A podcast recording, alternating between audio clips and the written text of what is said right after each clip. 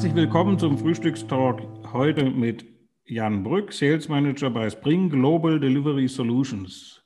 Guten Morgen, Jan. Guten Morgen, vielen Dank für die Einladung.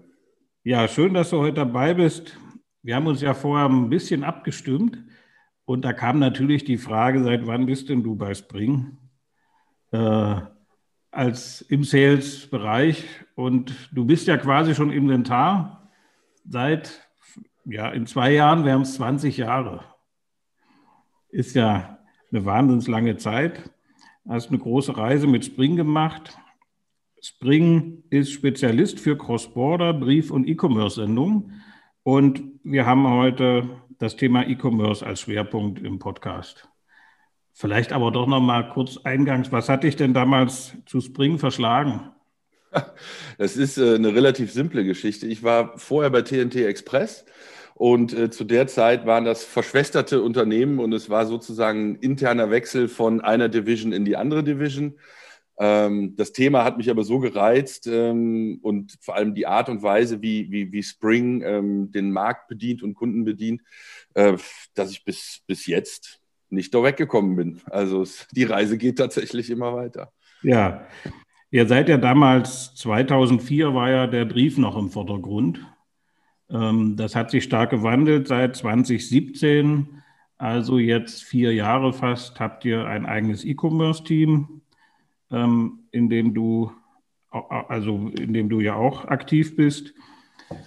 Ja, wie so oft natürlich bei vielen Gesprächen, gerade das letzte Jahr war ja eine riesen Herausforderung. Ähm, wie stellt sich denn für dich das neue Normal bei den E-Commerce-Sendungen dar? Ja, innerhalb Europa sehen wir auf jeden Fall, dass die Mengen konstant äh, gestiegen sind und immer weiter steigen. Das ist äh, etwas, mit dem wir uns auch in Zukunft immer weiter auseinandersetzen müssen. In den USA hat sich die, die Situation des, des wirklich extrem großen Backlogs auf amerikanischer Seite relativ entspannt. Die Luftfrachtkapazitäten in die USA sind immer noch knapp. Aber ähm, zumindest die Verarbeitung in den USA läuft wieder auf normalem Niveau. Äh, eine Besonderheit, äh, die wir sehen, sind ähm, die Importvolumen nach Europa aus, aus Asien, insbesondere durch das IOSS-Thema gibt es da im Moment ähm, deutliche Veränderungen. Sprich, äh, es kommt weniger Menge aus Asien nach Europa, hat natürlich einen Vorteil wiederum für die europäischen Händler, die sich nicht mehr ganz so stark im Wettbewerb befinden, wie das noch vor IOSS der Fall gewesen ist. Sagst du kurz noch was zu IOSS? Das klingt so wie die Raumstation. naja, okay. IOSS äh, ist im Prinzip das, äh, das neue Prozedere, ähm, in dem jede Sendung ab dem ersten Euro schon ähm, versteuert werden muss bei Eintritt in die Europäische Union. Es gab vorher eben eine Freigrenze, ähm, was insbesondere ja die, die geringwertigen Artikel ähm, aus Asien dadurch relativ einfach gemacht hat, ähm, für den Kunden zu kaufen, für den Versender es in die Europäische Union einzuführen. Ähm, da gibt es eben eine relativ drastische Veränderung, was einfach den, den großen Schwung dieser, ich nenne es mal Billigware, jetzt einfach ein bisschen, äh, ein bisschen ja, abmildert, beziehungsweise fast sogar stoppt. Es geht ja bei uns heute hauptsächlich um Outbound, also Sendungen, genau. die von Deutschland ins Ausland gehen. Ähm, wie stellt sich denn so die internationalen Postnetze dar? Mhm. Ähm, da gab es ja doch ein ein oder andere Problem, im ersten Lockdown insbesondere hat sich das normalisiert und wie sieht es jetzt aus? Mhm. Ja, also The New Normal muss man da schon fast tatsächlich äh, als Überschrift nehmen. Es, es ist doch sehr unterschiedlich. Also viele Postgesellschaften sind einfach so breit aufgestellt und so stark, dass sie nach anfänglichen Schwierigkeiten ähm, diese Themen ganz gut covern können. Ähm, insbesondere in Europa ist das der Fall. Ähm, in Überseebereichen ähm, ist es teilweise ein bisschen anders. Also in den USA zum Beispiel ähm, wurde das, äh, das Force Majeure ausgerufen, also im Prinzip der, der Krisennotstand. Bedeutet, dass die, äh, dass die amerikanische Post keine Zusagen zu Laufzeiten macht und auch trackbare Sendungen im Prinzip nur dann scannt, wenn wirklich die Kapazität dafür da ist, also nicht im Prinzip ihr Serviceversprechen einhält. Ähm, das wurde im, im Herbst letzten Jahres ausgerufen und seitdem nicht zurückgenommen. Ähm, sprich, da gibt es tatsächlich äh, ein bisschen Stress auf amerikanischer Seite. Ähm, witzigerweise sehen wir aber, dass alle unsere Kunden nach wie vor in die USA versenden und wir auch neue Projekte äh, onboarden, wo USA ganz groß im Vordergrund steht. der Markt ist am Ende zu wichtig, als dass Webshops, Onlinehändler, Versender dann aufgrund dieses Force Majeurs sagen würden, nee, dann lieber nicht. Also das ja, geht. Wie ist das, wie ist das auf den anderen Kontinenten? Also in Asien. In Südamerika. In Asien sehen wir volle Performance. Das war aber auch nicht anders zu erwarten, glaube ich. Also das, das läuft komplett nach Plan. Ähm, Südamerika ist aus unserer europäischen Sicht heraus ähm, nicht so sehr im Fokus. Ähm, also nicht viele Versender ähm, haben große südamerikanische Länder stark äh, im Versand. Deshalb wissen wir es nicht so genau. Das, was wir sehen können, ist, dass es da eigentlich auch relativ gut läuft.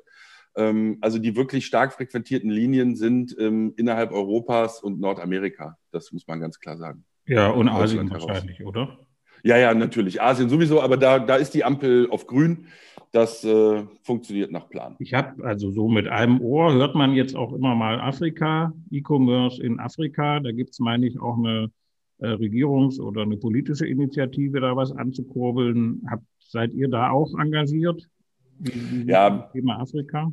Ähm, also wir sind über einen Verband da so, so ein bisschen mit drin in dem Thema. Ähm, wir haben da nicht so einen super starken Fokus, weil wir wenig von unseren Kunden dazu gefragt werden.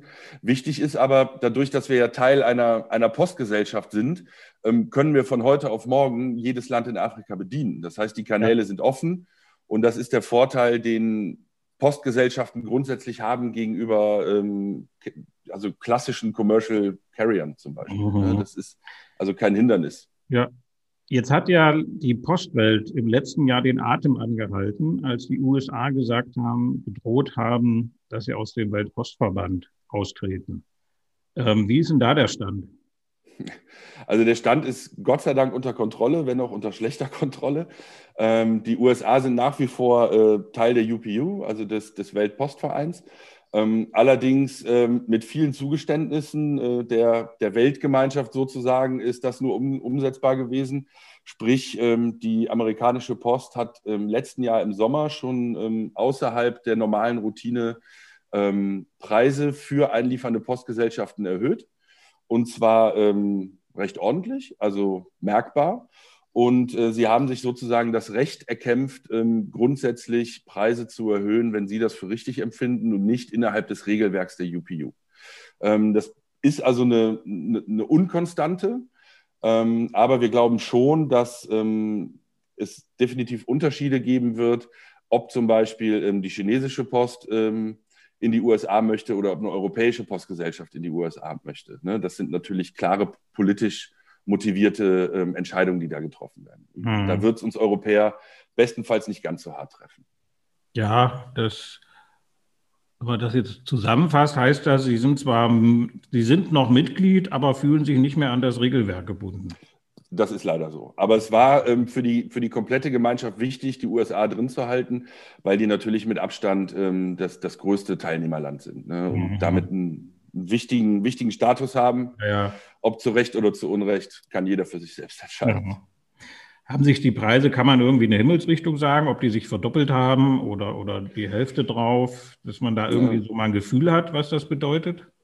Also es kommt so ein bisschen auch auf die, auf die ähm, verschiedenen Versandprodukte an. Ich glaube, wenn man Schnitt ziehen möchte, sind wir irgendwo so bei 40 bis 50 Prozent in einem, in einem, in einem Rahmen, der, ähm, der, der ganz gut passt. Also es oh, war schon happig. Ist ja, ja, schon eine ganze, ganz schöne das, ja. Nummer. Für, für, viele Versender äh, macht das, bringt das Schmerzen. Ja, dann gab es ja noch, noch ein Knallerthema, der Brexit. Äh, der ja nun mit Corona zusammengefallen ist. Man kann das manchmal gar nicht so richtig trennen von den Auswirkungen.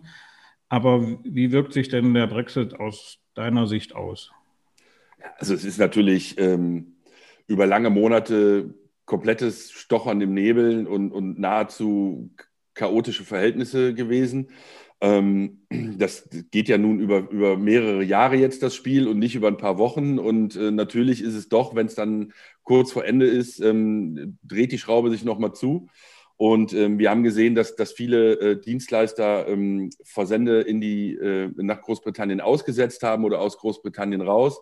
Das zieht sich durch alle Bereiche. Also das ist äh, CAP, Spedition, Luftfracht, Seefracht. Die haben teilweise alles äh, on hold gestellt. Wir haben es ähnlich gemacht ähm, weil die Entscheidung, die finale Entscheidung an Heiligabend einfach auch zu einem Zeitpunkt äh, gekommen ist, wo dann schon noch was für uns als Dienstleister auch zu tun gewesen ist.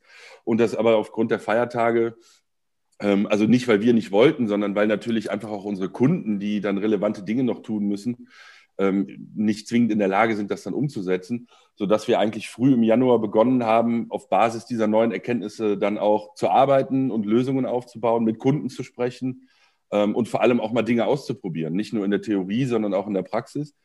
Und ähm, es hat sich gezeigt, dass da auch ähm, der Kanal eigentlich mittlerweile ganz gut funktioniert. Ähm, es gibt einfach ein starres Regelwerk, was zu beachten ist, ähm, was, die, was die Datenqualität angeht und die Übertragung der Daten. Wer das nicht macht, darf nicht mitspielen. So einfach ist es.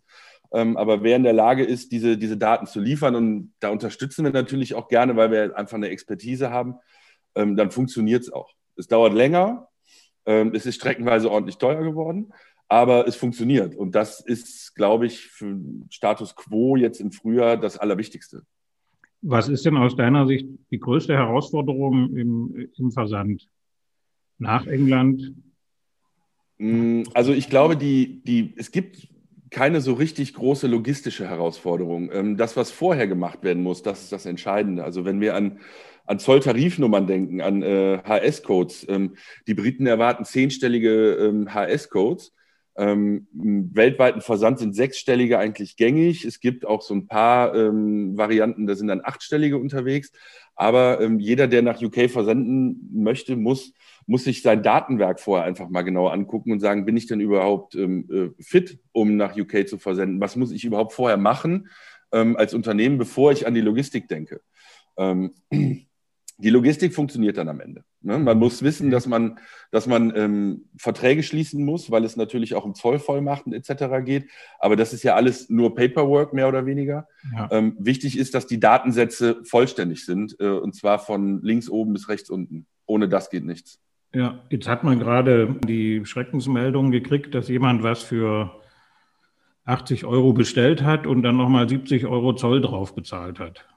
Ähm, wie schätzt du denn das ein, dass quasi dort jetzt andere Zoll oder dass überhaupt Zoll aufge, aufgerufen mhm. wird? Das war, ist ja einer der, der wirklichen Vorteile der Entscheidung vom, vom Heiligabend letzten Jahres, dass es ähm, die zollfreie Grenze bis 135 Pfund gibt.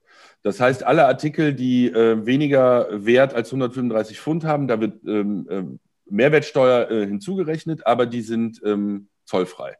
Ähm, geht es über 135 Pfund, das ist so ungefähr 150 Euro, je nach Wechselkurs. Dann gibt es ähm, ähm, Zollsätze, die, die hinzugerechnet werden. Aber wir sehen auch, dass der Großteil der Sendungen, die zumindest in, in unserem Netz laufen, unter 135 Pfund sind und viele Kunden, viele unserer Kunden eigentlich dann nochmal mit dem blauen Auge davon gekommen sind. Ja, also dann war mein Beispiel gerade falsch mit 80 Euro und 70 drauf. Das ist dann also eher ab 150 Euro kommt das zum Tragen. Genau, genau. Und ähm, wir sehen da auch nicht, dass sich unbedingt die, ähm, die, ähm, die Zölle verdoppeln. Ähm, es hängt einfach extrem stark von den Zolltarifnummern ab. Ja. Und es hängt vor allem auch sehr stark davon ab, ähm, ist da der Artikel, der nach UK verkauft und versendet wird, ähm, ist der europäischen Ursprungs. Wenn das der Fall ist, ähm, dann gibt es wenige bis gar keine Zölle. Ist er zum Beispiel ähm, produziert in China oder in Indien oder sonst in sonst einem Drittland und wird nur über die EU sozusagen verkauft, dann ähm, werden Zölle fällig. Wenn allerdings wiederum eine Wertschöpfung in der EU zum Artikel hinzugekommen ist, der mindestens 50 Prozent des Verkaufswerts beträgt, dann gibt es schon wiederum äh, reduzierte Zölle. Also es ist ein komplett, äh, komplett nochmal für einen eigenen ja, Podcast. Ist ein komplett eigenes Thema. Ja. Ähm, wichtig ist, die Logistik funktioniert und wer ein ähm, bisschen, bisschen fit ist in seinen Datensätzen oder sich Hilfe holen kann, der kann ohne Probleme nach UK verkaufen. Also die Daten sind die Herausforderung, nicht die Logistik. Total. Ja, ja jetzt gibt es noch ein letztes Thema, was wir zum neuen Normal äh, ansprechen. Äh, es werden ja die Regeln für in der Europäischen Union eingehende Sendungen aus dem quasi internationalen Ausland. Äh, die Zoll- und die Mehrwertsteuerregeln wurden verändert. Das heißt, es gibt jetzt zu jeder Sendung Datensätze. Mehrwertsteuerfreigrenzen wurden abgesenkt bzw. abgeschafft. Wie kommt die Branche mit dieser Situation oder mit diesen Veränderungen zurecht? Mhm. Mhm. Also wir haben ja im Prinzip seit Anfang Januar 2020 die Situation aus deutscher Sicht schon, ähm, dass wenn in äh, Nicht-EU-Länder versendet wird, ähm, Sendungen vorgemeldet werden müssen, elektronisch äh, an Zollbehörden, also über den Versanddienstleister an die Zollbehörde. Da geht es natürlich um eine vereinfachte Verzollung und es geht auch um eine Mengenplanung, weil natürlich jeder, der diese Daten bekommt, äh, sich ein Bild davon machen kann, was kommt denn wann aus welchem Land auf mich zu. Und die Situation drehen wir jetzt im Prinzip um. Das heißt, ähm, die, die ähm, Kanäle für die Datenübertragung sind da eigentlich schon offen. Ähm, was als Neuerung hinzukommt ab 1. Juli ist, dass auch für Sendungen innerhalb der Europäischen Union Datensätze vorgemeldet werden müssen. Ähm, das hat natürlich nichts mit, äh, mit Zöllen zu tun, weil es ist ja innerhalb der EU, ähm, sondern hier geht es tatsächlich ganz klar um eine Forecast-Planung, um das Vormelden der Daten, um der empfangenden Postgesellschaft einen Hinweis geben zu können, mit was sie zu rechnen hat. Ja. Das heißt, auch alle Kunden, die in der Vergangenheit ähm, nur innerhalb Europas versendet haben und sich mit dem ganzen Thema elektronischer Datensatz, Vormeldung etc. nicht befasst haben, werden das auf jeden Fall in Zukunft tun müssen.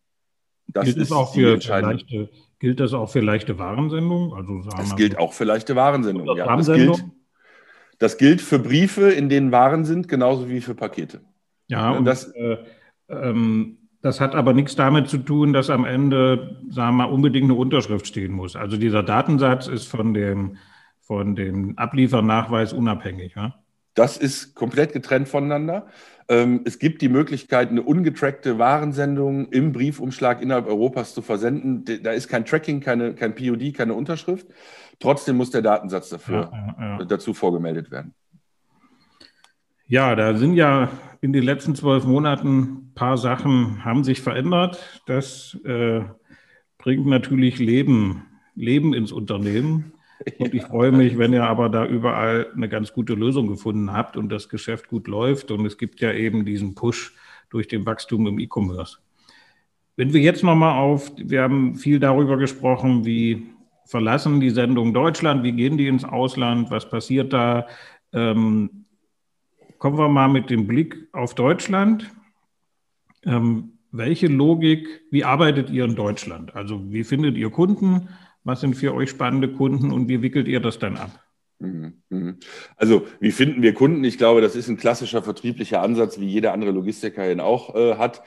Ähm, wir gehen auf Messen, wir besuchen Veranstaltungen, ähm, wir, wir bemühen unser Netzwerk. Ähm, also da ist, glaube ich, keine, keine spannende Story zu erzählen. Das ist relativ, relativ normal.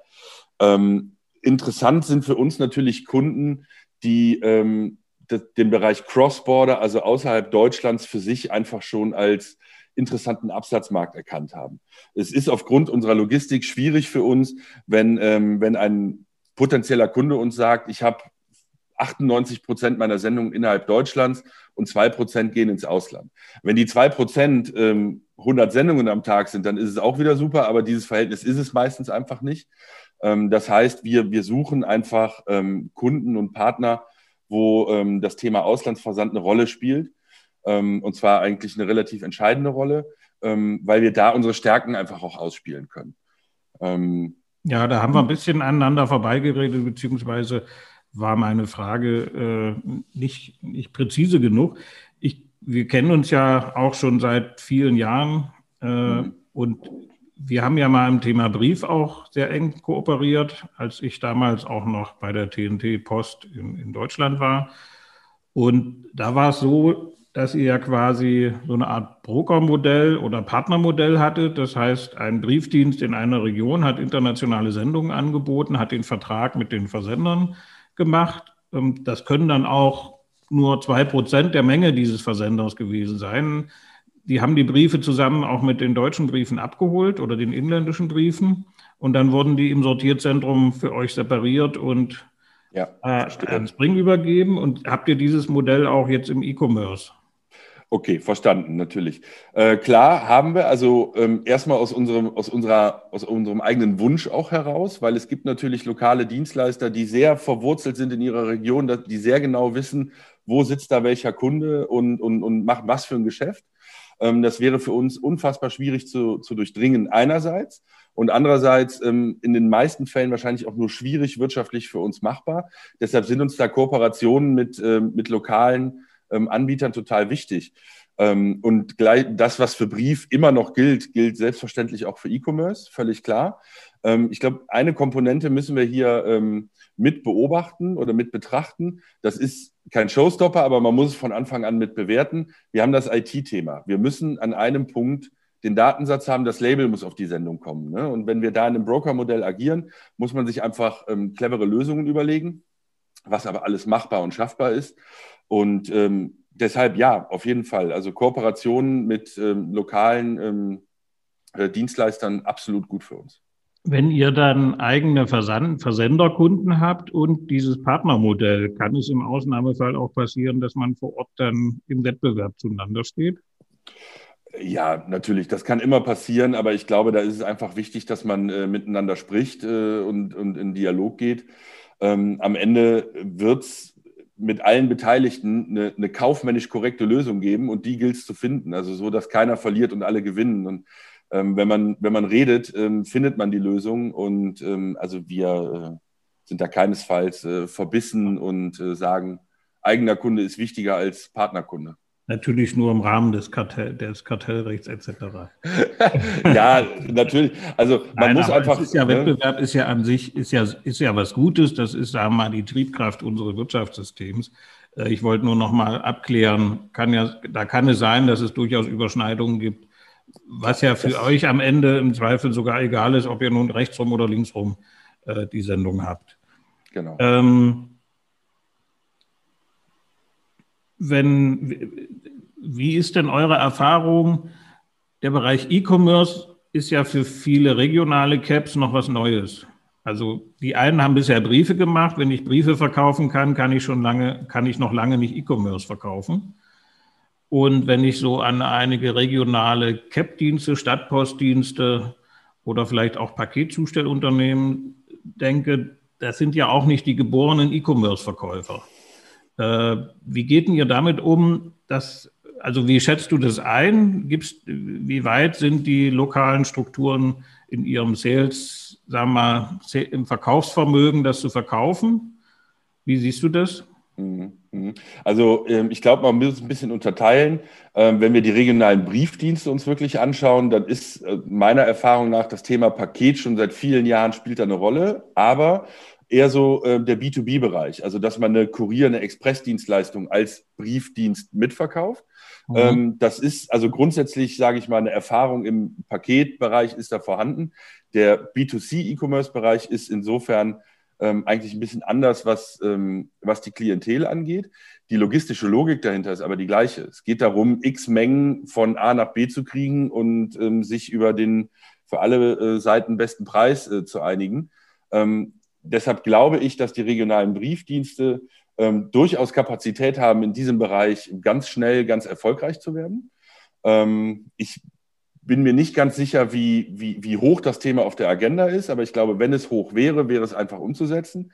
Und bei ähm, lokalen Paketdiensten, bei Stadtkurieren etc., da habe ich ähm, absolut das Gefühl, dass die sehr genau wissen, wo die Trends der Branche sind und ähm, sicherlich in dem Bereich auch schon, schon aktiv sind. Und da geht es dann am Ende vielleicht auch nur noch darum, das Thema Cross-Border einfach auch mal mit zu platzieren und zu gucken, was haben denn meine bestehenden oder potenziellen neuen Kunden in dem Bereich eigentlich schon? Was geht denn da ins Ausland? Mhm. Da ist dann einfach eine, eine, eine verhandelbare Menge wahrscheinlich schnell zu finden. Ja, ich denke, das ganze Thema Anbindung an die E-Commerce-Plattform, also an die Verkaufsplattform, sei es jetzt Amazon oder es gibt ja diese Konsolidierungsplattformen, wo du aus einer Plattform dann die ganzen Verkaufsplattformen wieder beschicken kannst. Genau. Das ist schon nochmal eine Herausforderung, weil das, also im ganzen E-Commerce habe ich mehr mit Daten zu tun als zum Beispiel in Brief, in Briefnetzen. Ja, Absolut. Ohne Daten geht nichts. Stadtpost oder Stadtkurierdiensten. Das E-Commerce-Geschäft ist ein, ein Mengengeschäft. Also da habe ich hohe Mengen mit geringer Marge, während ich in dem klassischen Expressgeschäft eher geringere Mengen mit höheren Margen habe. Und da ist natürlich ein Umdenken gefragt. Ich habe so manches Gespräch gehabt, wo, wo hohe Margen im, Hintergr im Hinterkopf waren. Im Expressbereich ist das ja spannend, was da für Margen manchmal sind. Ja. Und wenn wir dann zum E-Commerce kamen und dann habe ich gesagt, ja, dann habt ihr halt tausend Sendungen, an denen ihr pro Sendung weniger, aber eben in der Summe dann wieder mehr habe, äh, dann war das schon ein gedanklicher Sprung, der nicht ganz einfach war. Also da haben wir, glaube ich, noch ein Stück des Weges zu gehen. Ja. Ja, der Klassiker ist tatsächlich, wenn ich das kurz noch sagen darf, Andreas, der Klassiker ist tatsächlich die, äh, die Handyhülle.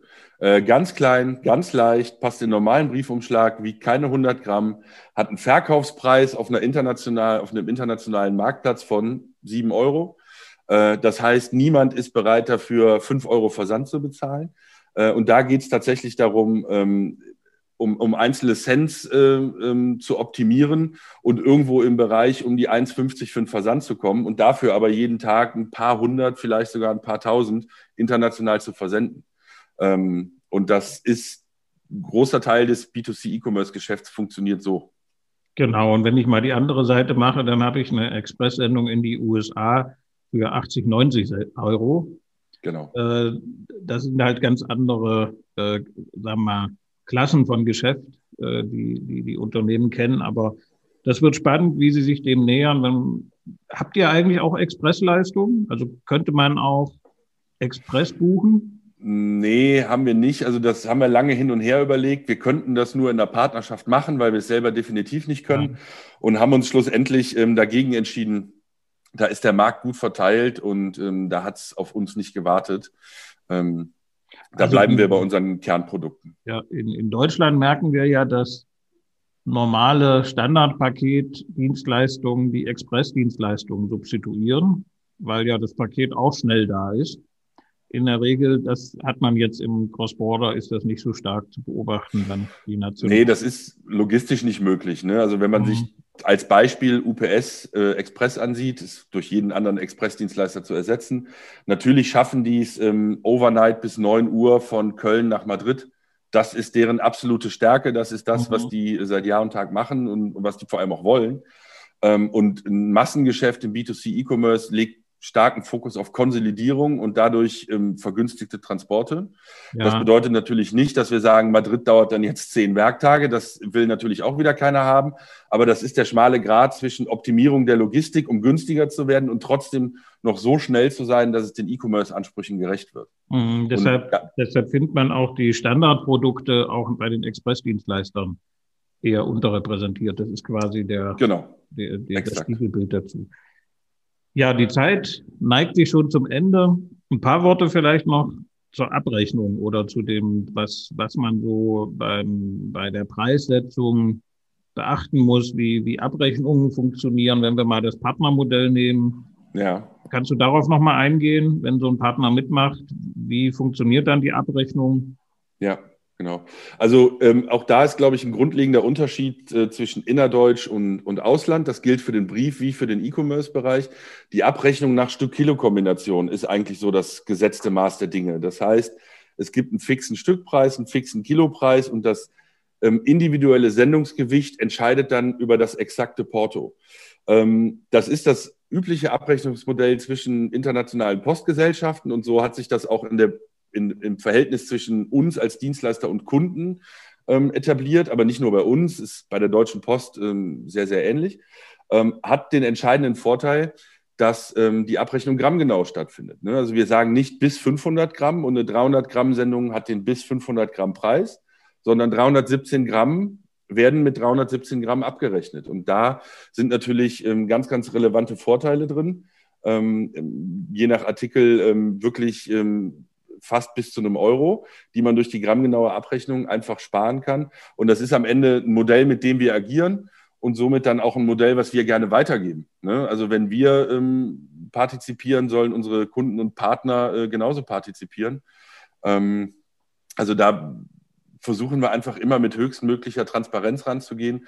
Und gerade wenn wir über ein Partnermodell sprechen, ist es natürlich auch relevant, dem, dem Partner die Möglichkeit zu geben, selber ähm, noch eine Marge ähm, zu generieren.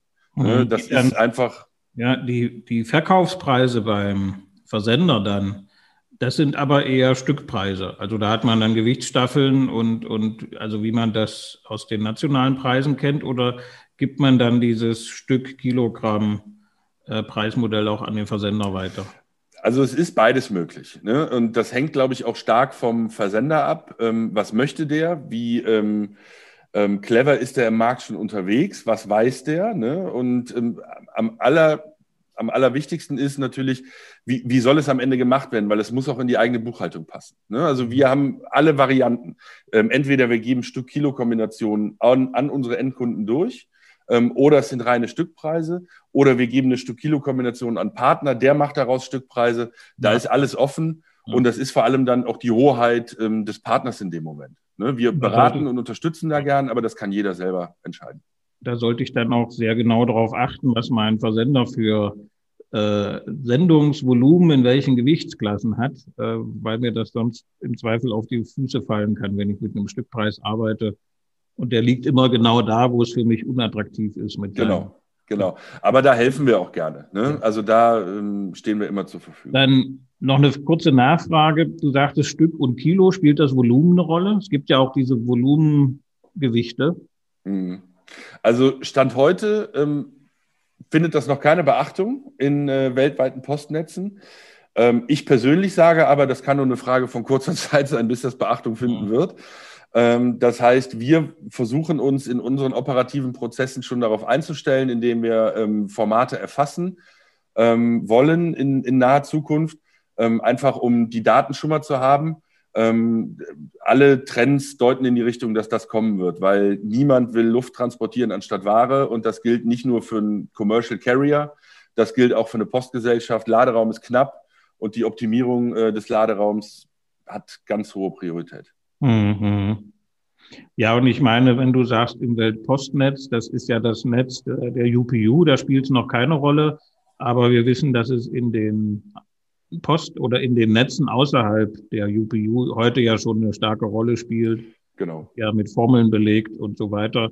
Was hier auch reinspielt, ist ja der Wille der Europäischen Union, äh, ökologischer zu arbeiten und damit eben auch Transportvolumen zu verringern, Packungsgrö Verpackungen und überflüssige Verpackungen zu vermeiden etc. Da werden wir noch starke äh, Bewegungen haben und je nachdem, wie die nächste Regierung in Deutschland aussieht, wird das mehr oder weniger aktiv dann auch aufgegriffen. Ja, ein Punkt ist vielleicht hier noch wichtig. Ähm, es ist schon so, dass es ähm, einfach Produkte und Services gibt innerhalb der Cross-Border-Postwelt, wo ein kleineres Format einen preislicheren Vorteil geben kann. Ja. Da sprechen wir aber eher über Briefkastenfähigkeit. Ne? Da geht es um eine maximale Stärke, die liegt dann so bei fünf Zentimetern, äh, damit Sendungen eigentlich flächendeckend auf der Welt in einem Briefkasten zugestellt werden können. Das ist, das geht so in die Richtung. Ähm, also es wird versucht, durch möglichst kleine Formate ähm, preisliche Anreize zu schaffen.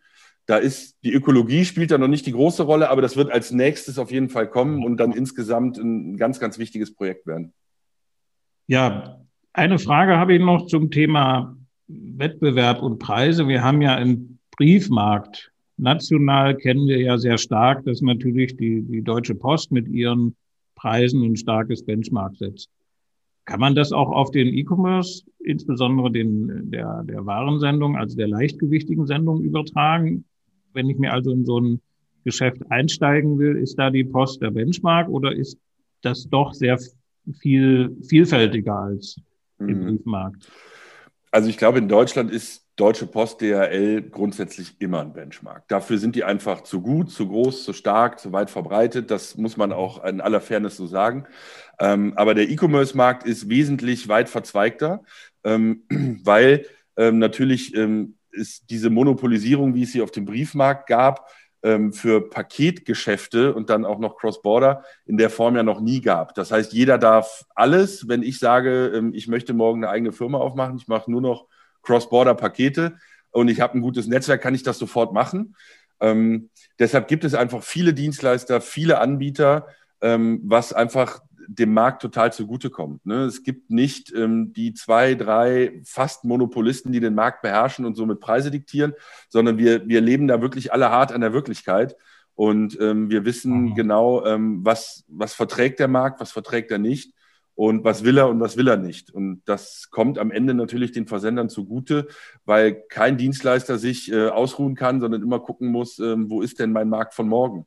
Mhm, wobei das natürlich für den Paketmarkt über zwei Kilo nochmal extremer gilt. Im ja. Kontext der Warensendung ist ja die Post Designated Operator im, im, in Deutschland. Äh, Aber auch nur innerhalb Deutschlands. Ja, stimmt, das sind heraus. ja die Inbound-Sendungen, da hast du recht. Genau. Outbound ist schon wieder anders, aber da muss ich immer Zugang zu Postnetzen haben, weil ja im Weltpostnetz da das entsprechende Preisniveau gesetzt wird. Das schafft ja kein Paketdienstleister. Also da sollte man, wenn man sich mit beschäftigt, überlegen, bin ich über zwei Kilo, bin ich unter zwei Kilo, da gibt es nochmal, das sind zwei Welten. Genau, jo, dann sind wir schon. Eine Anmerkung noch, Andreas, Entschuldigung. Auch über zwei Kilo äh, macht das Nutzen der Postnetze durchaus Sinn. Ja, ja, also das, aber es sind zwei verschiedene Welten, ja. weil ich über zwei Kilo eben eher im Paketnetzwerk, auch bei den Weltpostgesellschaften bin und unter zwei Kilo oft auch, sagen wir mal, in Kombination mit Briefen. Ja. Äh, also das verändert sich auch ein bisschen, aber die Handyhülle wird, wenn es denn geht, mit Brief Netzen zugestellt, weil so die kann ich nicht über eine Paketsortieranlage schieben. Das ist A zu teuer und B fällt sie durch die Ritzen. das ist gut zusammengefasst, ja. ja, diesen Jahren geht es noch um die Frage der, äh, des Ausblicks in die nächsten Monate. Was denkst du denn, werden die wichtigsten Themen sein? Ja, also was wir ganz klar sehen, ist natürlich, dass das Thema Internationalisierung immer weiter voranschreitet.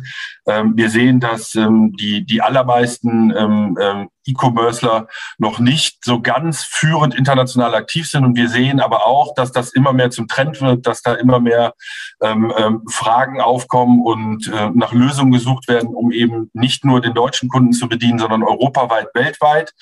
Ähm, ich persönlich glaube, dass der Blick nach Europa ähm, für die meisten deutschen E-Commercer erstmal ausreichend ist, um wirklich gut neuen Markt machen zu können, ähm, so dass man nicht zwingend sofort den weltweiten Ansatz äh, verfolgen muss, sondern ähm, mit drei, vier, fünf Ländern innerhalb Europas vielleicht auch einfach mal startet, um dann Stück für Stück ähm, sich die internationale Kundschaft aufzubauen. Mhm. Wie schätzt du denn das ein? Wir haben ja das Thema äh, Preissteigerung gerade auch bei Kraftstoffen äh, Fahrermangel und insgesamt sind die Lieferketten extrem unter Stress. Ähm, hatte, wird das Auswirkungen sowohl auf die Händler haben, die vielleicht weniger zu verschicken haben, weil es einfach fehlt, oder aber auch können die Sendungen noch transportiert werden, weil Fahrzeuge, Fahrer oder was auch immer fehlt. Mhm.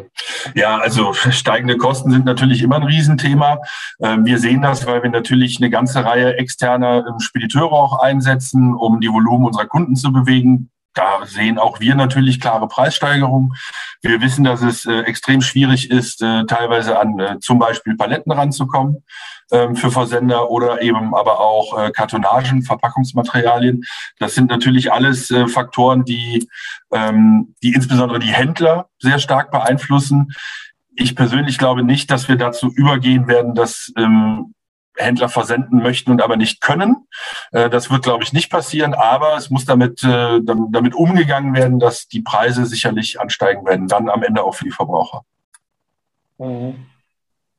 Habt ihr da bei den Preisen leitende Preise? Also könnt ihr da laufende Verträge dann Aufschläge nehmen oder ist das immer eine Zeit lang, die es braucht, um das anzupassen?